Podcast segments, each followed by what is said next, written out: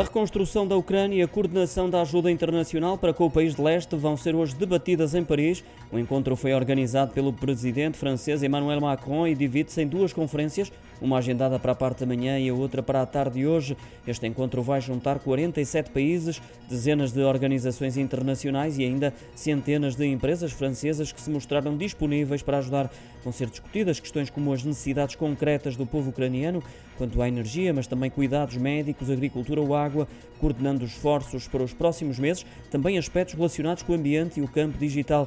Ambas as conferências vão contar com discursos de abertura dos presidentes de França e Ucrânia, Emmanuel Macron e Volodymyr Zelensky, respectivamente, de destacar também as presenças da Presidente da Comissão Europeia, Ursula von der Leyen, e do lado português do Ministro dos Negócios Estrangeiros, João Gomes Cravinho.